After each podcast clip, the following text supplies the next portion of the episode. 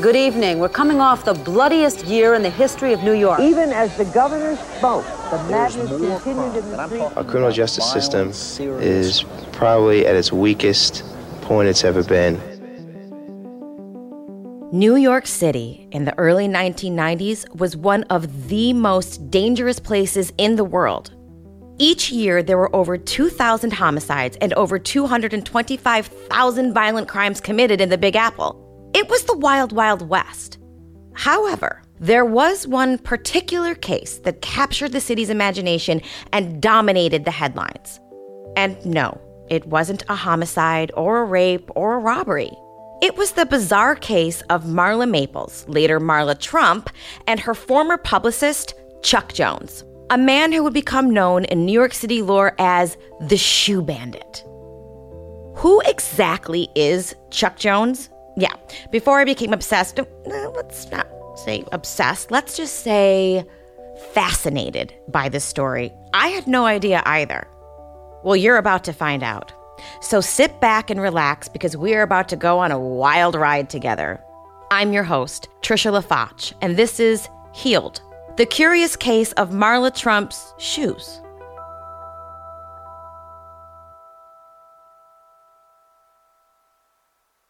On July 15, 1992, Chuck Jones, 49, was arrested for burglary and other related charges. At the time, police alleged that Mr. Jones stole over 30 pairs of high heel shoes from Donald Trump's former secret mistress, Marla Maples, from her apartment at Trump Parc in New York City. What followed was one of the most bizarre cases in New York City history. A case that, believe it or not, was investigated, prosecuted, and tried in a New York City courtroom. Before we jump into this outrageous true crime story that kept Donald Trump, Marla Maples, and her publicist Chuck Jones in the headlines of the New York City newspapers from the years 1992 to 1994, when no one else was really talking about Donald Trump for any other reason, let me tell you a little bit about who I am. I was born and raised in upstate New York, about three and a half hours from Manhattan. I'm Italian American, which basically means growing up, my house always smelled like meatballs and bleach. I grew up in the performing arts, dreamed of pursuing a career in the arts, but my father pressured me to follow his footsteps and become a criminal defense attorney. So, I accepted an offer to attend Brooklyn Law School in order to maintain my father's love, as you do, and still try for a career in television and film in New York City, Turns out, many years later, now living in Los Angeles, I'm still doing both.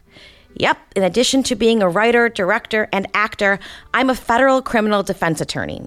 I've tried terrorism cases, handled a death penalty case. I can explain to you what RICO is.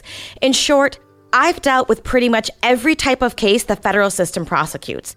I've also appeared on all of the Law and Orders, not as an attorney, but I played an attorney on two other network television shows, both times as a prosecuting attorney, not a defense attorney, but hey, nobody's perfect.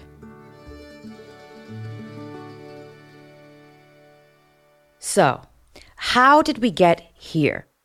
How did we get to the story of Chuck Jones, the 90s shoe bandit? Well, it all starts with our president, Donald J. Trump, and his second wife, Marla Maples Trump. I mean, my life was so great in so many ways. The business was so great, and the the um, I mean, even the concept. I mean, a beautiful girlfriend, beautiful wife, beautiful everything. I mean, life was just a bowl of cherries. Listen, regardless of what you think about Donald Trump, I think most of us can agree that we are dealing with a severe case of Trump fatigue. As a person who spent much of her life just generally avoiding Donald Trump, I found myself thinking about a time when goofy headlines about Donald Trump didn't revolve around something that was a word that I really hate using, but literally a matter of life and death. Simpler times when Trump news it was fun. It was entertainment. Growing up in New York, that's what Trump news was. Whether you loved him or you hated him, whether you wanted to be him or you just thought he was a freaking clown. And the most entertaining headline I remember was when Trump appeared on the cover of the New York Post. And and the story was that Marla Maples had boasted to her friends about Trump that he was the best sex I ever had.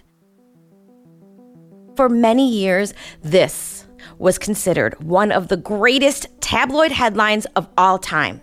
And this kickstarted my journey into the curious case of Chuck Jones, of Marla Maples, and the Donald.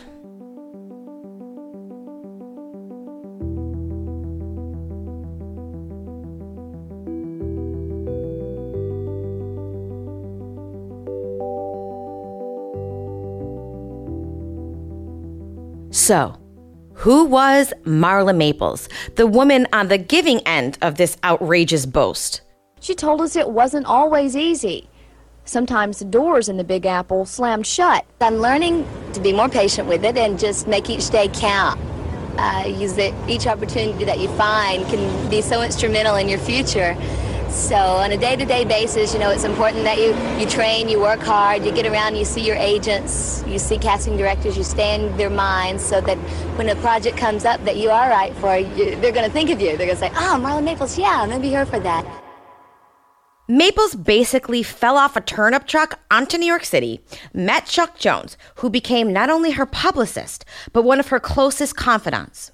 And that relationship remained intact for many years before the shoe shoescapades that are the subject of this podcast.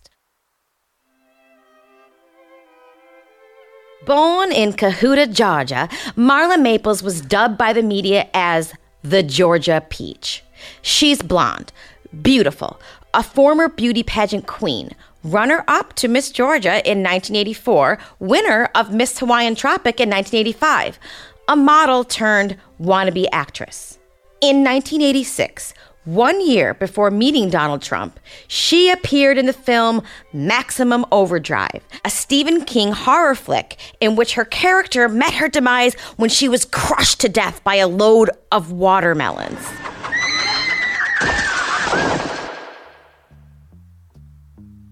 In stark contrast, Chuck Jones, an ex Marine, looks much like Kevin Spacey in the usual suspects days, but with a five finger forehead. He's the former East Coast head of publicity for Embassy Pictures. Chuck, at this time, is a prominent New York City publicist. His clients include world famous jazz musician Lionel Hampton and pop star Latoya Jackson. Admittedly, not Janet, but, you know, Latoya. Chuck is living in a $1 million home with his wife Lynn and his two young daughters in Greenwich, Connecticut. Apparently, the walls of his office were lined with pictures signed by movie stars, including people like Jack Lemmon and Morgan Fairchild. The guy had it all. So, how did this happen? How did Chuck Jones allow his career, his family, and his life to completely fall apart over this obsession with Marla Maples' shoes? It was Chuck Jones who introduced Marla to Donald in 1987.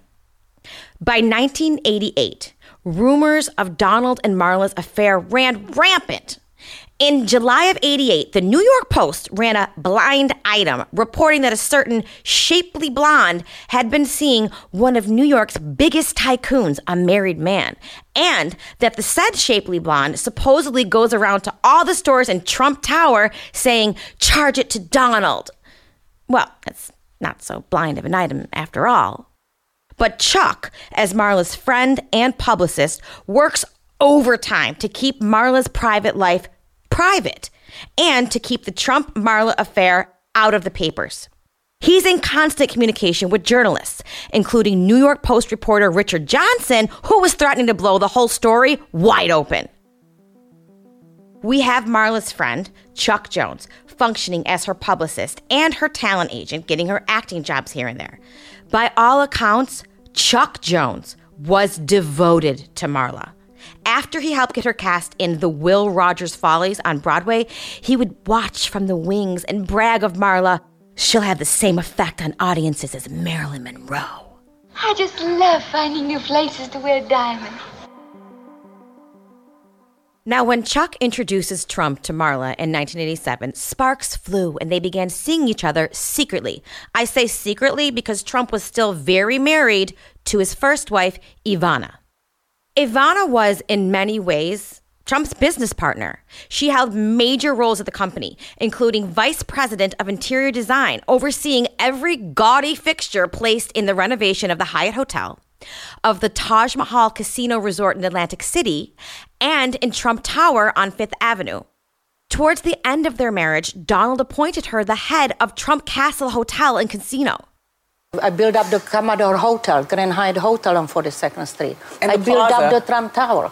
I ran the casinos, three casinos in Atlantic City. I was flying for eight years every morning on the helicopter, you know, at 8 o'clock in the morning to Atlantic City. Partially to keep her out of the city and in Jersey most of the time, but also because Ivana was a very good businesswoman. She was responsible for a lot of the early success of the Trump organization. Well, you know, if you go into work and if you have four and a half thousand employees and the vice president, you cannot be little pussycat. She's also the mother of the Trump children you actually know about. Donald and Marla saw each other in secret for about two years. How did that work out? Well, that can also be attributed partially to Chuck. See, Chuck was buddies with a guy named Tom Fitzsimmons, a former NYPD officer and wannabe actor producer. Now, Fitzsimmons, remember that name, or don't because I'll remind you. But Marla and Fitzsimmons actually dated for a time pre Marla and Trump. However, they broke up, remained besties, and Trump and Chuck Jones arranged for Fitzsimmons to act as Marla and Trump's beard in public. This was done so Marla could attend public events where Ivana was also present, but created the appearance that Marla was attending as Fitzsimmons' date. Here's where this gets a little personal for me. It's quite possible that some of my interest in Marla Maples, Donald Trump, Chuck Jones, and the case of Marla's missing shoes stems from the fact that the trajectory of the Marla Trump relationship, in some very coincidental and quite candidly traumatizing ways, parallels the end of my own parents' relationship. Like I said, when Donald and Marla got together, he was still married to Ivana. What really attracted me to Donald was, uh, to answer your question, was his energy, the look and the brain. and Donald and Marla were involved in a highly publicized affair. By now, rumours of Donald's affair with Marla Maples were appearing in the tabloids. The drama started when Donald began cheating on his wife, Ivana Trump, with aspiring actress Marla Maples. After an ugly public fall. It's 1989 when Donald Trump was still married to Ivana. He goes on a ski trip with his entire family, including Ivana, to Aspen. Marla was also secretly, not so secretly, in Aspen, and she infamously confronted Ivana on the slopes. Like she skied on right up to her and said, I love Donald. Do you? That very same year, 1989, my father's much younger mistress gave birth to his son. While he was still living in our home, and prior to my mother, sister, and I learning about the child, his mistress marched up to the front door of our family home bearing religious pamphlets, telling my mother that my father was in love with her, was leaving her, and the pamphlets would help her get through. It wasn't until months later that my mother would find out about my father's bastard child and throw my father out. On December 30th, 1989, the same day as the Ivana Marla run in in Aspen. So, do I feel an odd affinity towards Ivana? Absolutely. Do I feel bad for Marla? Not at all. But let's get back to the best sex ever. I pull it up and it's hilarious, okay? It is a full picture of Trump's face on the cover of the New York Post. Almost boyish, hair brushed, eyebrows akimbo with this cat eat shit grin on his face. Nothing close to the scowl that we've all become used to seeing. His expression marks pretty clearly, yup, that's me, folks. Best sex ever, you heard? Now, This is 1990, when most men in Trump's position, while I'm sure they secretly fantasized about being called the best sex ever on the cover of a major newspaper tabloid, they didn't discuss their sexual prowess publicly because they wanted to be taken seriously. She made front page news when she was quoted as telling a friend that having sex with Donald was, quote, best sex I've ever had. In 1991, Donald Trump spoke to Bill O'Reilly, then the host of Inside Edition. Um, is it too hot, do you think? It's hot. It's pretty hot. Is it too hot? I don't know. Can a relationship ever get too hot? But then again, that's Trump. He referred to my hands. If they're small, something else must be small. I guarantee you there's no problem. I guarantee. Look at these hands. These are the hands that hit a golf ball 285. No, I only made a joke about my hands. I have very powerful hands. yeah, you went a little further than Look that. at these hands. Aren't they beautiful? I have very powerful hands and large hands, relatively large hands. By this point, I am locked into a Marla Donald Google Krieg, and I stumble upon an article referencing Chuck Jones in the most crazy way possible. The headline Marla tells DA Tale of Toe. Well, I mean, I like a pun just as much as the next guy, probably more, having grown up on Sex in the City. I'm a Carrie. But I keep looking and I find one more. Marla's ex soulmate indicted. I called her Imelda Marcos. I said, nobody can use this many shoes. And she's not a clothes hog. You know, it's very interesting. But I got very angry at her a number of times. I said, how could you be using all these shoes? And she said, somebody's stealing my shoes. Shoe? Who? What? In these very brief articles, I learned what I've already told you. In the 90s, there was some case involving Donald Trump, Marla Maples, and a guy named Chuck Jones and some stolen shoes. And look, the internet is a crazy place, right? But what drew me in, what started to drive me bonkers, was the more I dug around about this case, the less I found. Here's the problem there is a very famous guy named Chuck Jones, but he's not our guy. Um, what's up, Doc? That Chuck Jones is the famous Bugs Bunny animator. And as far as I can tell, that Chuck Jones didn't have a freaky deaky obsession with spiked heels. But almost every article I pull up on Chuck Jones is on this guy, who seems like he's a very lovely man, but he is not my guy. And there is a real dearth of information on this shoe bandit. It seems like the event has been scrubbed clean off the internet. Well, who would do that? And why? I didn't have the answers to those questions, but I knew I needed more. So I reached out to my friend, Lucas Groneman. Lucas is a writer and researcher I met at another job, a New York kid trying to cut it in Hollywood. Sound familiar? He'd later join the bandwagon and become a producer on this show. Hey, Luke. How's it going? Hi, Trisha. Hold on just one sec. Why are we whispering? I'm stepping outside. I'm at the library. The what? I'm at the New York Public Library That's amazing. Why? uh, to get you those newspaper articles. So I was able to find the New York Daily News online, no problem. They have like a great archive system. Very cool. But the, yeah, the New York Post has been uh, it's been a challenge. Uh, for some reason, their like online archives only go back to 1999, which is crazy.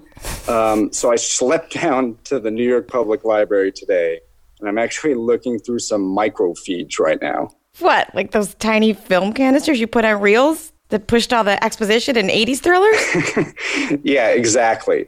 And I've got some headline gold for you. all right, let's hear what you got. How does "It's time for a healing" as Marla ID's pinned shoes grab you? Like a girl on crack at Coachella. Marla details Chuck's footle attraction. oh my God, I'm deceased. Yes. And my favorite, Marla's soul man. Please forgive me. And just like that, all is right with the world. I got the articles from Lucas and I dove in headfirst. I was fascinated by this guy who took a match to his whole life over a penchant for pumps. I learned that the case went to trial. What? Why wouldn't this guy have taken a plea? He's a publicist by trade. Isn't this exactly the kind of thing that a publicist would want to make go away as quickly as possible for a client and especially for himself? I was captivated by the psychology of the whole thing. I'm poring over the articles Luke sent, and I find an article dated February 8th, 1994, from the New York Daily News entitled She'd Sell Souls for $100. This article described one particularly volatile day at trial when Chuck's defense team called Gloria DePrado, a tag sale entrepreneur and used shoe expert who examined each pair of Marla's shoes with this giant magnifying glass in an effort to support the defense's argument that the whole lot of recovered shoes was worth only about $100. This was a very big deal to the defense and the prosecution because if the jury agreed with DePrado that the value of the stolen shoes was less than $1,000, then the burglary could be treated as a misdemeanor rather than a felony. Now, at the time, a felony burglary conviction carried with it a sentence of up to 15 years in prison, while a misdemeanor conviction carried with it a sentence of up to one year, which could be served in county jail. However, it was the reporter's description of what took place during the cross examination of none other than Tom Fitzsimmons that really blew my mind. According to the article, Fitzsimmons got into an argument with the state prosecutor from the stand over who had a reputation for being a bigger drinker. An argument that got so heated that the judge threatened to call a mistrial. The fact that this took place wasn't even the most outrageous part of the story. In this article, I learn that I actually know the assistant district attorney who is the subject of the article and who tried the Chuck Jones case. Not only do I know him, he's someone I consider a very good friend.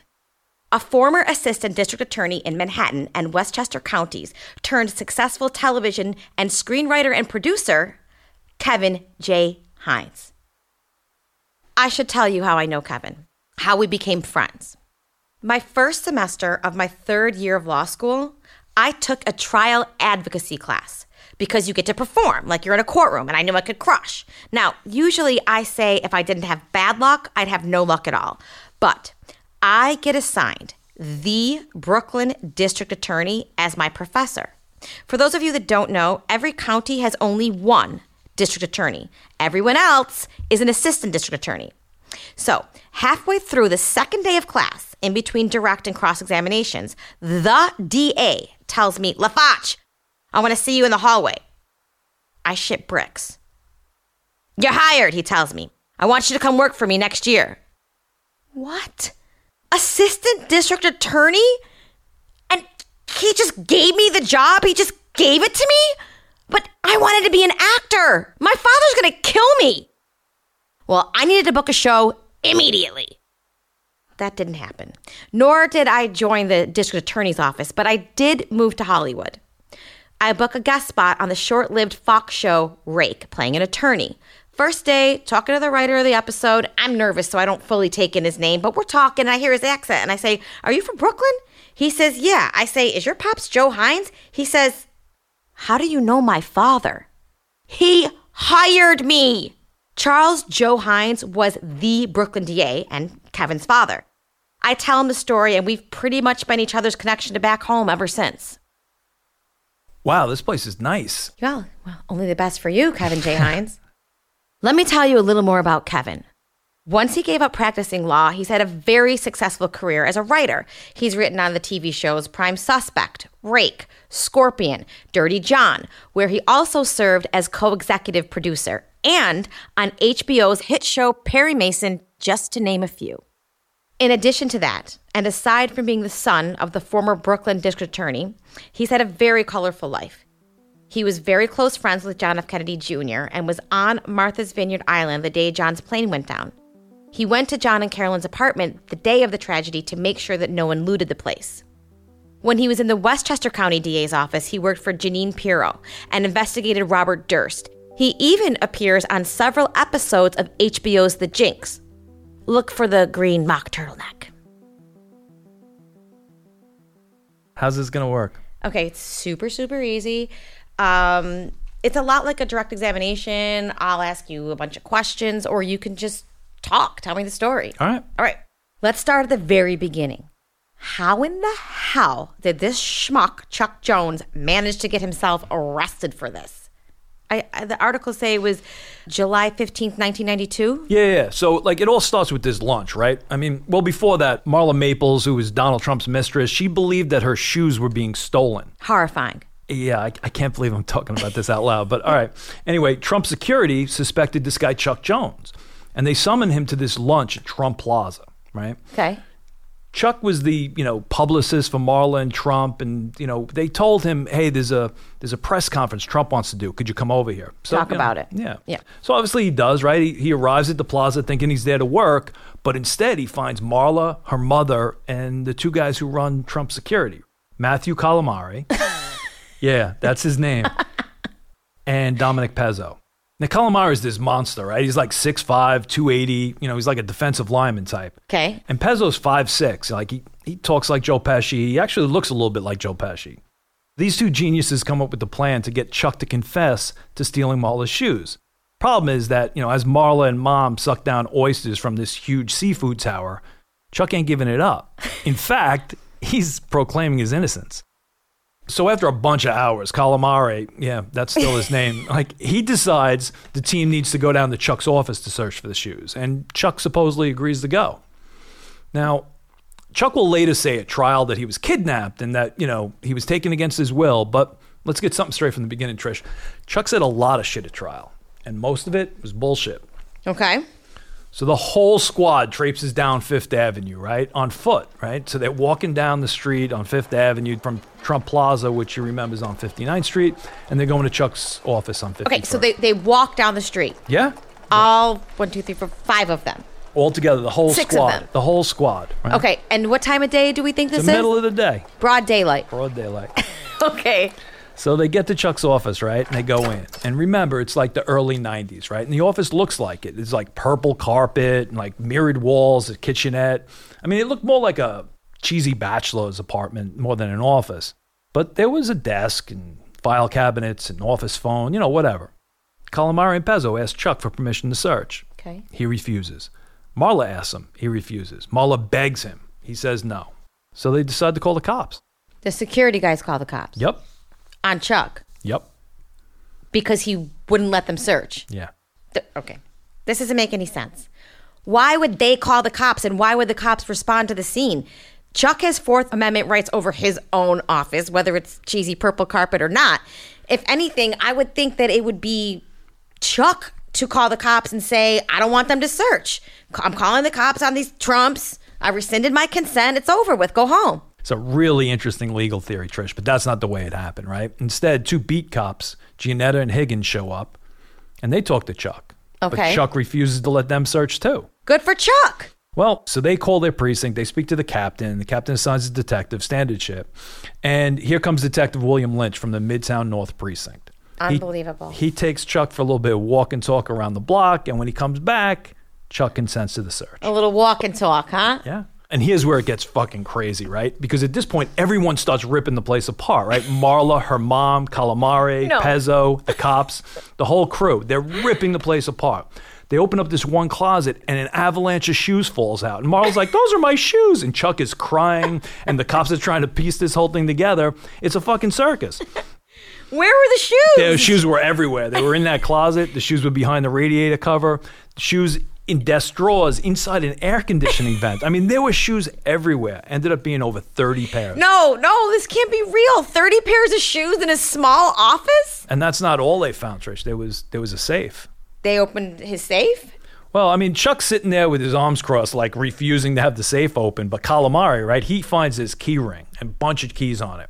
And he starts using each key in the safe lock. Now, picture this huge guy, like with sausage fingers, trying to open the safe with these tiny little keys, while literally there are shoes falling from the ceiling. What, did they finally open the safe?